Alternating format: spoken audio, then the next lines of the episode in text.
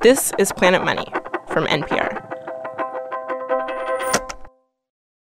Here at Planet Money, we've been hearing from a lot of our listeners about how their lives have been turned upside down. My name is Chelsea Spring. I live in Long Island City, New York. My name is Lori Winslow, and I live in Louisville, Colorado. My name is Katie Scoggin. I've lived in New York City for the last 13 years. My name is David Rude, and I live in Cincinnati. I am a gourmet ice cream producer. Basically, I'm a symphony musician. Managing director of a skincare facility. I am a documentary filmmaker. They were like all of us a few weeks ago, watching the country slowly shut down. And then all at once, they were no longer just spectators. In a period of about 24 to 48 hours, literally every gig that I had on my calendar was, was wiped out.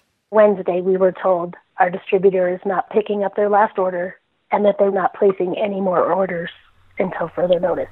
It became very clear that there was no other job that I could go out there to get. And then Wednesday, I was informed that Thursday would be my last day on payroll. All of them suddenly without work, along with more than 3 million other people in America. On Thursday morning, the Department of Labor released its weekly unemployment claims. Now, this never makes the news. Usually just a few hundred thousand people sign up and, and nobody talks about it. But at 8:30 a.m. on Thursday, they announced 3,283,000 people filed new claims for unemployment in a week. The worst spike in unemployment the country has ever seen. More than 3 million people asking, what's next? So I did something the other day that I never thought I would do. I I stopped auto pay on my rent. How long do you think your rainy day fund will take you? I mean, I could probably manage a couple months. If it's two months, it's going to be a little more uncomfortable. And if it goes more than that, that's when I feel like I'm playing with fire. So I pulled up the Department of Labor website and it says file now. I'm going to just Okay. refresh this because, oh yeah, now I'm getting an error message.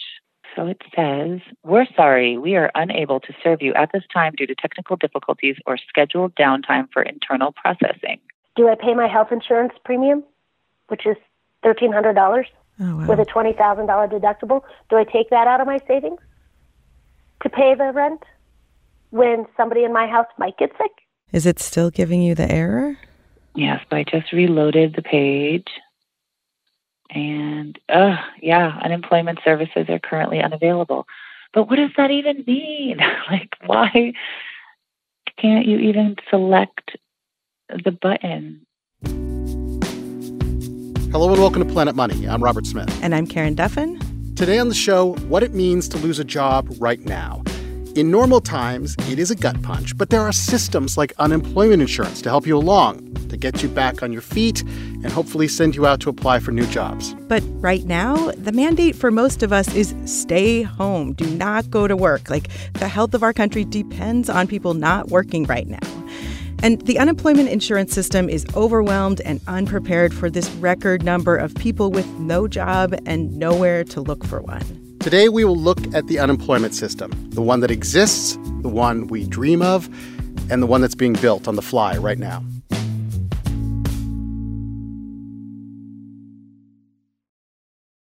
This message comes from NPR sponsor Microsoft Teams. We all know meetings, struggling to pay attention. Files seem impossible to find, and if you're not in the room, you're not in the know. Welcome to the new way to work together, Microsoft Teams, where you can contribute to meetings from anywhere, chat with coworkers so you're never out of the loop, and find all your files and even edit them in real time in one convenient place. When you're ready to unleash the power of your team, open Teams. Learn more at microsoft.com/teams. Planet Money has a newsletter. We keep you up to date with stories about Federal Reserve decisions, the housing market, opium, scooters. It's just the right amount of economics weekly. Go to npr.org slash Planet Money newsletter. Alrighty, today we are going to tell you about how unemployment insurance works. It is a janky system. No one is really sure if it's up to the task. First, though, we go to the story of one woman, one woman who's trying to navigate this system. Hey, this is Karen Duffin from NPR. Hi, how are you? Good. How are you? All right. It just is such a bad question right now. We got to figure out a different way to greet each other. I know, I know. Like, how are you? How's things? Well, they all pretty much suck. Kristen Clark lives in Baltimore. And about seven years ago, a friend of hers said, Hey, there's a part time job opening at my office. Are you interested? She'd been a stay at home mom for a while and was looking for some extra income. So she said, Sure. The company provides short term rentals of office equipment. Anywhere there's a pop up need for a temporary office, Kristen is there. We did a lot of stuff for the fires in California. We do stuff at the Kennedy Center, conventions, law war rooms, the Macy's Thanksgiving Day Parade, political conventions, sporting events. It's a pretty small company, tight knit, but they've been growing really quickly. We were busy, crazy busy, insanely busy. The first Friday in March, we were like high fiving each other because we had record setting sales for February. This was just about the time that news about the virus was starting to get more urgent. But then at the beginning of March, my days started to consist of email after email saying, you know, this order canceled, this order canceled. Uh, it was only like a week and a half, two weeks. Everything that was on the schedule to go out, it completely canceled. And it happened so fast. It, it was almost, it was it was I was like I was in shock. It was unbelievable. I could just see my boss was getting a, a just a little more uh, distraught. Um, it we our business operates like it on ca- like we have to have cash flow. On Thursday, March 12th, about six of them were still in the office. It was late afternoon, early evening. And we were all kind of leaving staggered. And uh, he just stopped us all individually and you know, asked us to come into his office and said, We're going to have to, you know, furlough you. This is the only way that he could foresee saving the company. Furloughed usually means that you're sent home without pay, but you still have a job. But it soon became clear that no, it was more like she was getting actually fired. I, I am not getting anything, not anything, like uh, no you can here's the rest of your vacation pay like you're going to have to take 2 weeks off. It, it was like i i have no idea how this is going to shake out. It's it's i don't even know how to describe it. I mean it was like i was on fast track for success and then went straight to poverty in in a split second. I don't, I don't think anything could could have prepared anybody for this she did file for unemployment, which will help, but just barely. We we might be able to to cover our rent with unemployment, and that's probably about it. So Kristen is in this weird situation. She's in an unemployment system that was created for a very different scenario, a system to just tide you over or incentivize you to get back on your feet. I mean, because unemployment, their whole thing is about trying to find you another job. Yeah. Well, how can you find another job if you can't leave your house? Yeah. and if nothing is open to go apply for a job? and she's right. The unemployment system was never created to handle something like this crisis. And in fact, in some ways, you cannot imagine a worse system for dealing with a simultaneous nationwide shutdown which is what has not just Kristen, but the economists freaking out. The crisis is moving so fast that just last week, labor economist Heidi Shierholz with the Economic Policy Institute sent out a tweet in all caps with this prediction. The coronavirus shock will likely claim, all caps, 3 million jobs by summer. It was so shocking that she repeated it three times. That was last week's worst case scenario 3 million by June which of course we've already passed this week in March. We've never seen anything like what's happening now. There's no, there's no, there's not capital letters big enough to sort of underscore what is going on now. The conditions have deteriorated so dramatically. We would be lucky if we saw only 3 million jobs lost by summer. It would be more like 14 or 15 million jobs lost by summer. 14 or 15 million jobs lost by summer, by June. That's worse than during the financial crisis a decade ago. And everybody, everybody just take a deep breath because that is the conservative mainstream estimate. It does get worse. The head of the St. Louis Fed said this week that unemployment could could be worse than in the Great Depression. he was predicting up to 30% of American workers out of a job. And to handle all of that, we need an unemployment support system that is fast, comprehensive, and has almost unlimited amounts of money, which I don't think is the system we have right now. True, but we're going to try and fix it after the break.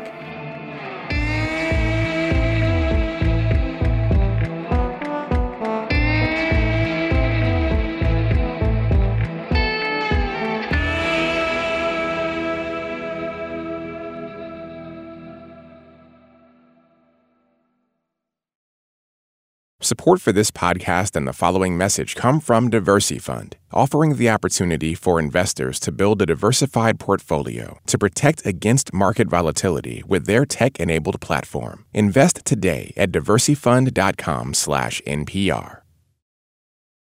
Are you sometimes confused by the economy, befuddled by the financial system, troubled by the trade war? We are here to help with a daily 10 minute briefing on economic news of the day. NPR's The Indicator from Planet Money. Listen now. Unemployment insurance, as we know it, was conceived in the early 1900s in Britain, not to save the economy or, or even really as a, as a gift to workers. It was put in place to stop the growing threat of British communists. It was a way of saying, oh, workers, workers, capitalists are still going to fire you and replace you with machines, but the government will take care of you just a little bit. So please do not start a revolution. Unemployment insurance then caught on in the United States in the 1920s and 1930s. It was eventually mandated nationwide during the New Deal. But it was never supposed to replace your lost income, just provide a fraction of your paycheck while you looked for a new job. And if you've ever filed for unemployment, you know it still feels as slow and bureaucratic as something that was designed in the 1930s to fight communism. There are 50 separate unemployment systems for the 50 different states, and each and every state provides a different amount of money for different amounts of time and under different rules. Some states are clearly on top of it, some states suck. It is not exactly what you want during a nationwide crisis where unemployment is all happening at the same time. And more than that, unemployment insurance is at its core just a form of insurance, like car insurance or home insurance, the assumption is always that only a few people will need it at any one time. That's the only way insurance works, really. So during good economic years, employers pay taxes for each worker that state governments then sock away into trust funds. And during recessions, the states can pull money out of those trust funds slowly and bureaucratically. And listen, this works well if the unemployment rate goes up to 5 or 6 or 7%. But at the scale we're looking at today, there is simply not enough money socked away in those state accounts. And even if there were, the system to distribute it can be incredibly slow.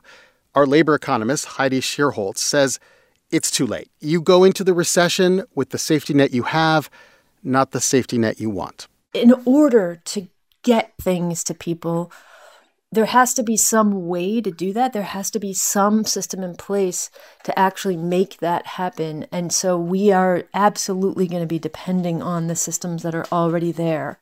Okay, so here's how the unemployment system is set up right now in most states. How it worked pre coronavirus. Okay, BC, before coronavirus, that's right. So you have to have been working at a regular job within the last year. You also have to wait a week after being fired to apply for benefits. And then you have to prove that you are looking for work. And if you meet all of these requirements, you will then get a weekly check for, on average, $385. Which works out to about half the average paycheck in America. And you get it for six months. Although, again, it is very different depending on which state you live in. For instance, in New Jersey, the maximum benefit is $713 a week. In Alabama, it's 275. And some of those numbers might seem low to some people, and that's because they're meant to be. Because unemployment insurance was always meant to be a little bit of help and a little bit of motivation, not like just a free ride. But motivation is not the problem when you cannot leave your home. And that brings us to AC after coronavirus. Congress just passed, literally as we are saying these words, they have just passed the rescue package that includes hundreds of billions of dollars extra to support the unemployed. And here's what the system now looks like Okay, so take Kristen, for example, who we just heard from. For the first four months, she will get the normal benefit her state provides, plus an extra $600 a week from the federal government. That is thanks to this rescue package. And for a lot of people, that will put them close to their regular paycheck. That is a start. And there is another bonus. Instead of just a half a year of benefits, in most states, insurance will now last for at least nine months. So Kristen, who lives in Maryland, should end up getting 39 weeks of checks. All right, so the money is now there. But remember, that new money now has to flow through the old system, that 50 state communist fighting, janky unemployment system. An unemployment system that's a little out of practice. Karen, do you remember the boom times? the golden era, the eternal spring? Uh, very, very vaguely, but I, I seem to remember there were good times, yes. Yes, that was three weeks ago. Three weeks ago, we were at near record low unemployment. So the entire system across the nation was getting around 200,000 new claims a week. There was not much to do at your typical state unemployment office. I imagine them playing solitaire all day and waiting for some request to come in. Now there is this tsunami of claims. Again, Heidi Shierholz, the labor economist. So it's just this unprecedented shift that these systems are having to deal with. I mean, just think of a business who went from doing, you know, 200,000 widgets a week to 2 million widgets a week. It's just the personnel they have to bring on, the systems they would have to get in place to meet that demand. The infrastructure of the system is old. Websites are crashing. I couldn't get through to the Maryland Office of Unemployment to verify what Kristen would be getting. I've been trying all morning. Here in New York, you can now only apply for unemployment insurance on certain days of the week, depending on the first letter of your last name. And states are starting to jettison all those old rules, like no waiting period before you file, just go, go, go if you can get through on the website. And of course, states are starting to waive that requirement that you go out and look for work. And and and frankly, even if you could leave your house, what is out there? Like if you're a restaurant worker, what are you what, what kind of job are you going to search for when your whole sector is shut down? Also, the Congressional Rescue Package, it even has money for people who have traditionally not been able to get unemployment checks at all. It has checks for independent contractors. Although it is not clear right now how the system will determine what their salary is or how much money they will get to replace that. As we said, every state is different with different rules and different laws. This process of reworking the unemployment system for this new era is just beginning. So there's a lot of TBD. To be determined. Heidi Shierholz says that once we're through this crisis, there will be pressure to change the system, to fix all these weird loopholes and problems with the unemployment system. One of the biggest things she thinks we should change is why even require people to be laid off in order to get benefits? The firing and then rehiring everyone, that just slows down economic recovery. Some European countries are doing this right now. They're essentially paying businesses to keep everyone on the payroll, giving the workers unemployment benefits while they still technically have a job. So that when the threat of the virus is over, when the lockdown is over, they can just go right back to their jobs. You can just turn the lights back on and we can get the economy going again. That's the situation that would make the recovery so, so, so much faster and better for America, better for America's workers. Because remember that layoffs are also devastating to employers, too. Most businesses do not want to let people go, both for emotional reasons, but also for business reasons. Imagine trying to restart your business after all this is over and you have to find a new staff. It's just really expensive for firms to have to find people, hire them, get them in, get them onboarded, get them trained up. That's not actually producing anything. So it delays the recovery. Oh, that makes sense. It, it'll be even longer to get back on our feet. Yes, exactly. Now, there are parts of the rescue package that try to help with this. There are loans to small businesses that are forgiven if these businesses retain their workers. And some states have programs that will pay unemployment insurance to workers who have had their hours reduced but are still employed. But other states don't have this program. There are still a lot of questions right now about who will get what. And frankly, with millions of new claims a week, there isn't anyone at the state offices with time to answer these questions. And so, right now, more than 3 million people across America, like the listeners we talked to, are left looking for their own answers. like the first week of March, I was hardly getting out of bed in the morning. I was not putting clothes on. I was just sitting around in my pajamas and binge reading news articles about what was going on with COVID. When I made the decision to leave, so I, I live with my mom and dad now. I hope not to be celebrating my 40th birthday here. I'm right now working out some live stream concerts with some of the orchestras that I work with uh, for their patrons uh, to keep um, audiences engaged. I can't really determine my next step until I know what's coming in. Well, I try not to stare at my phone all day. the sort of emotional trauma of it is real. I don't think I, it really sunk in for until about a week afterwards. I don't know. Ugh. Yeah. Yeah, there's a lot of questions and not a lot of answers right now. How is this going to change the landscape of symphony orchestras and the arts industry in general? So that when this is over, we get people back into the concert halls. We, we can't have a public that's like traumatized of large spaces or afraid to go mm. out to a concert, you know? What happens for us is 75 to 85 percent of the clientele that buys your product close up shop and can't get started again. One of the hardest things is because you always want to think about like what did you do wrong so that you could fix it, you know, that flaw. And when you can't figure out how to change anything, it's always like you can't wrap your head around it. It's like all of our normal problem solving skills just don't apply. They don't apply. How are you staying sane? I'm not. I'm not. No, it. You know, you you. What else? What choice do you have? Huh. And you can't throw in the towel yet. You just don't know. This is how I look at it. You make a plan that helps you sleep at night, Yeah. and then you wake up in the morning and figure you're probably going to have to deal with it again. I mean, so really, it's just one day at a time for now. Yeah. And I think it's going to be that way for a while. There's got to be a happy ending. It's America. I I I want to believe that with all my heart. I do. That's all we got.